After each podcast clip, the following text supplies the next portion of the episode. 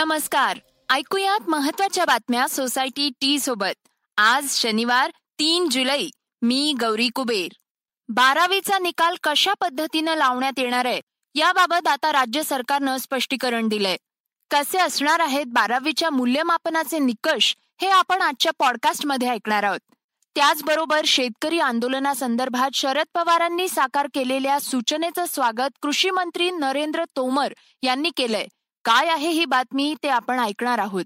तत्पूर्वी गरोदर महिलांच्या लसीकरणासंदर्भात गुड न्यूजने आपण आपल्या पॉडकास्टची सुरुवात करणार आहोत. तर सुरुवात करूयात या गुड न्यूजने गर्भवती महिलांना देखील आता कोरोनाची लस घेता येणार आहे. National technical advisory group on इम्युनायझेशननं या संदर्भात प्रस्ताव दिला होता. त्यांच्या या प्रस्तावाला केंद्रीय आरोग्य मंत्रालयानं मंजुरी दिली आहे त्यामुळे आता गर्भवती महिला कोविन वर नाव नोंदणी करून किंवा थेट कोरोना लसीकरण केंद्रावर जाऊन लस घेऊ शकतात. अन्य महिलांच्या तुलनेत गर्भवती महिलांना कोरोनाचा अधिक धोका असल्याचं एका अभ्यासातून समोर आलं होतं. प्रीमॅच्युअर बेबी म्हणजेच प्रसूतीचे पूर्ण दिवस भरण्यापूर्वीच बाळ जन्माला येण्याचा धोका असल्याचं या अभ्यासात मांडण्यात आलं होतं. आरोग्य मंत्रालयानं दिलेल्या माहितीनुसार आता गर्भवती महिला गर्भावस्थेतील कुठल्याही टप्प्यात कोरोनाची लस घेऊ शकतात. इंडियन काउन्सिल ऑफ मेडिकल रिसर्चच्या एका अभ्यासानुसार कोरोनाच्या दुसऱ्या लाटेत गर्भवती महिलांवर कोरोनाचा अधिक परिणाम झालाय. पहिल्या लाटेच्या तुलनेत यावेळी गंभीर लक्षणं असणारी रुग्णसंख्या आणि मृत्यू दर अधिक आहेत.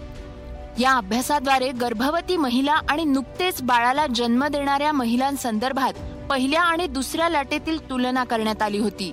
दुसऱ्या लाटेत अशा महिलांमध्ये अठ्ठावीस पूर्णांक सात टक्के गंभीर लक्षणं दिसून आली. पहिल्या लाटेवेळी ही टक्केवारी चौदा पूर्णांक दोन इतकी होती.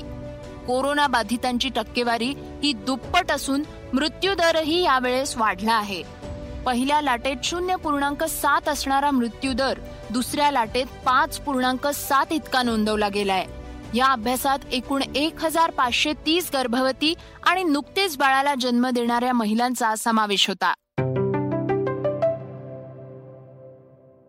यानंतर आपण बारावीच्या निकालासंदर्भात राज्य सरकारनं घेतलेल्या महत्त्वपूर्ण निर्णयाची बातमी ऐकूयात.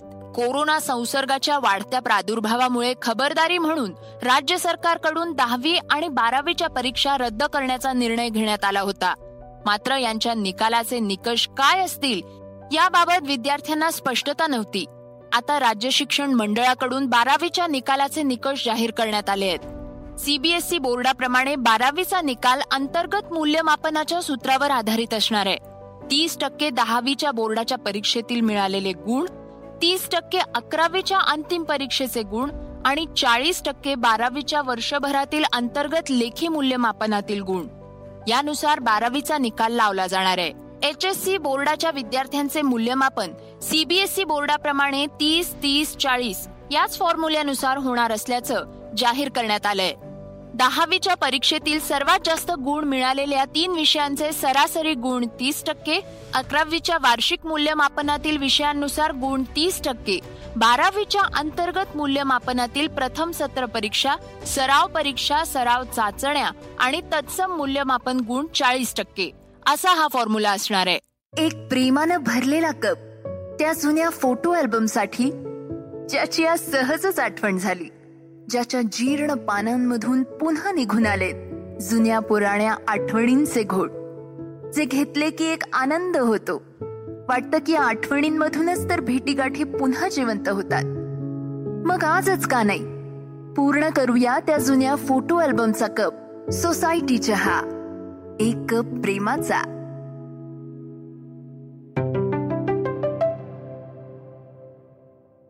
जम्मू काश्मीरमध्ये ड्रोनच्या माध्यमातून होणाऱ्या दहशतवादी हल्ल्याचा कट उघड झाल्यानंतर सीडीएस बिपिन रावत यांनी एक महत्त्वपूर्ण घोषणा केली आहे. काय आहे ही घोषणा? ऐकूयात. जम्मू काश्मीरमध्ये ड्रोनच्या माध्यमातून होणारा दहशतवादी हल्ल्याचा कट उघड झाल्यानंतर भारतीय सुरक्षा यंत्रणा सावध झाल्या आहेत. या नव्या आव्हानाशी दोन हात करण्यासाठी भारतीय सैन्यानं एअर डिफेन्स कमांडची स्थापना करण्याची घोषणा केली आहे.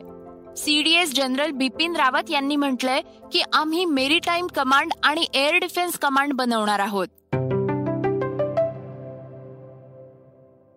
कोरोनाची दुसरी लाट सध्या ओसरत असली तरीही सहा राज्यांमध्ये कोरोना वाढतोय. केंद्र सरकारनं याबाबत काय पाऊल उचललंय ते ऐकूयात. देशभरात अनेक राज्यांमध्ये कोरोनाचा प्रादुर्भाव कमी होत असला तरी काही राज्यांमध्ये रुग्णसंख्या वाढतीये. त्यामुळे केंद्र सरकारनं आज केरळ अरुणाचल प्रदेश त्रिपुरा ओडिसा छत्तीसगड आणि मणिपूर या राज्यात कोविड रुग्णांची वाढती संख्या लक्षात घेऊन उच्चस्तरीय पथके पाठवली आहेत. तिसऱ्या लाटेच्या पार्श्वभूमीवर ही खबरदारी घेण्यात येते सहा राज्यांना नव्याने पाठवलेली ही पथके कोरोनाचा प्रभावीपणे सामना करण्यासाठी संबंधित राज्यांना मदत करणार आहेत. गेल्या सात महिन्यांपासून दिल्लीच्या सीमेवर शेतकरी आंदोलन करत आहेत. या आंदोलनाबाबत तोडगा काढण्यासाठी सध्या चर्चा सुरू आहे. काय आहे ही बातमी ऐकूयात. शरद पवार यांनी गुरुवारी कृषी सुधारणा कायद्यांबाबत केंद्र सरकारला शेतकरी संघटनांशी पुन्हा चर्चा करण्याचं आवाहन केलं होतं. त्यावेळी वादग्रस्त मुद्दे कायद्यांमधून वगळण्याचा सल्ला देखील त्यांनी दिला होता. त्या पार्श्वभूमीवर ग्वाल्हेर येथे एका कार्यक्रमानंतर केंद्रीय कृषी मंत्री नरेंद्र तोमर यांनी शरद पवार यांच्या याच वक्तव्याचा आधार घेत शेतकरी संघटनांना आंदोलन समाप्तीचं आवाहन केलंय. सर्व कृषी कायद्यांमध्ये सरसकट बदलाऐवजी आक्षेपार्ह मुद्द्यांमध्ये बदल करावा. ही माजी कृषी मंत्री शरद पवार यांची सूचना स्वागतार्ह असल्याचं केंद्रीय कृषी मंत्री नरेंद्र सिंग तोमर यांनी सांगितलंय. आता ऐकूयात राज्यात खळबळ उडवून देणाऱ्या मनसुख हिरेन हत्या प्रकरणाबाबतची बातमी. मनसुख हिरेन हत्या प्रकरणाबाबत आता नवीन माहिती समोर आली आहे अँटिलिया कार स्फोटक आणि मनसुख हिरेन प्रकरणाला आता चार महिने उलटून गेले आहेत पण अजूनही या प्रकरणात नवनवीन धक्कादायक माहिती समोर येते गुरुवारी विशेष एनआयए कोर्टात सुनावणी झाली. त्यावेळी मनसुख हिरेनच्या हत्येसाठी पंचेचाळीस लाखांचा व्यवहार झाल्याचा संशय एनआयएनं व्यक्त केलाय. पंजाब नॅशनल बँक गैरव्यवहारातील आरोपी मेहुल चोक्सी संदर्भात डॉमिनिका देशाच्या राष्ट्राध्यक्षांनी वक्तव्य केलंय. नेमकं काय म्हणाले ते ऐकूयात. पंजाब नॅशनल बँक गैरव्यवहारातील आरोपी मेहुल चोक्सी याच्या कथित अपहरणात आपल्या सरकारचा हात असल्याचे दावे निव्वळ मूर्खपणाचे आहेत. असं डॉमिनिकाचे पंतप्रधान रुझवेल्ट स्केरिट यांनी स्पष्ट केलंय. हिरे व्यापारी चोक्सी शेजारच्या अँटिग्वा मधून गायब झाला होता. तो डॉमिनिकामध्ये सापडला. भारत आणि डॉमिनिका यांच्या सरकारनं हातमिळवणी करून हा कर टाकला आणि चोक्सीचे अँटिग्वा मधून अपहरण करून त्याला डॉमिनिकामध्ये आणण्याचा कट होता असे आरोप झाले आहेत. या आरोपांचं खंडन डॉमिनिकाचे पंतप्रधान रुझवेल्ट स्केरिट यांनी केलंय. काल शुक्रवारी एक पत्रकार परिषद घेऊन अजित पवार यांनी जरंडेश्वर कारखान्यासंदर्भात त्यांच्यावर होणाऱ्या सर्व आरोपांना उत्तरं दिली आहेत. त्यांची ही पत्रकार परिषद आणि त्यांनी केलेले खुलासे बरेच चर्चेत आहेत. या चर्चेतल्या बातमीबद्दलचं विश्लेषण आता आपण ऐकणार आहोत. जरंडेश्वर साखर कारखान्याशी आपला काही एक संबंध नसल्याचं स्पष्टीकरण उपमुख्यमंत्री अजित पवार यांनी दिलंय. कारखाना तोट्यात गेल्यामुळे माझ्या नातेवाईकांनी तो चालवण्यास घेतला होता. त्यांनी रितसर परवानगी घेऊन कारखान्याची क्षमता वाढवलीये. असं अजित पवार म्हणाले. काल शुक्रवारी एक पत्रकार परिषद घेऊन अजित पवार यांनी जरंडेश्वर कारखान्यासंदर्भात त्यांच्यावरील सर्व आरोपांना उत्तरं दिली. एकूण या प्रकरणावर सकाळचे संपादक सम्राट फडणीस यांनी म्हटलंय अजित पवारांची शुक्रवारी पुण्यात पत्रकार परिषद झाली.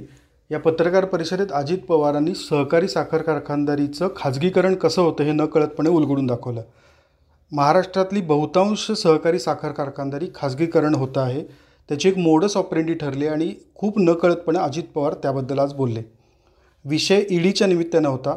कोरेगाव तालुक्यातल्या जरंडेश्वर सहकारी साखर कारखान्याचा लिलाव दहा वर्षांपूर्वी झाला. त्या लिलावात तो कारखाना एका खाजगी कंपनीने विकत घेतला आणि ती कंपनी अजित पवारांशी संबंधित आहे अशी आता चर्चा आहे. त्याबद्दल अजित पवारांनी जो खुलासा केला त्या खुलासाची धक्कादायक बाब अशी होती की सहकारी साखर कारखानदारी सहजपणानं राजकीय नेते विकत घेत आहेत. आता त्याची मोडस ऑपरेंडी आपण थोडी समजून घेतली पाहिजे. सहकारी साखर कारखाने तोट्यात चालतात. ते तोट्यात तो तोटा भरून काढण्यासाठी जिल्हा सहकारी बँकांकडनं कर्ज घेतलं जातं आणि ते कर्ज न फेडता आल्यामुळं कारखाने लिलावात निघतात. हे लिलावात निघालेले कारखाने मंत्री नेते विकत घेतात आणि मग ते कारखाने प्रॉफिटमध्ये चालायला लागतात. असं महाराष्ट्रातलं सर्वसाधारण चित्र आहे. अजित पवार न कळत याच विषयावर बोलले. कारण अजित पवारांनी अगदी स्पष्टपणानं सांगितलं की हो हा कारखाना सध्या माझा नातेवाईक चालवतो आहे. तो कारखाना कसा विकत घेतला? पासष्ट कोटी रुपयांना विकत घेतला. राज्यातला हा सर्वाधिक मोठा दर साखर कारखान्याला मिळालेला असंही त्यांनी सांगितलं. पण हे सांगताना अजित पवार साफ विसरले की सहकारी साखर कारखानदारी ही शेतकऱ्यांच्या भल्यासाठी आहे. खाजगी साखर कारखानदारी शेतकऱ्यांचं इतकं भलं करू शकत नाही ते आत्तापर्यंत आपण पाहिलं आहे अजित पवारांसारखा नेता ज्यावेळी सहकारी साखर कारखानदारीविषयी इतकं स्पष्टपणानं नकारात्मक बोलतो त्यावेळी त्याचा धक्का बसतो. कारण महाराष्ट्रातल्या सहकाराला खूप मोठा इतिहास आहे. महाराष्ट्राचा पाया सहकार आहे. आणि हा पाया जेव्हा डळमळीत होतो तेव्हा जास्त आपण भीती बाळगण्याची गरज आहे असं मला वाटतं.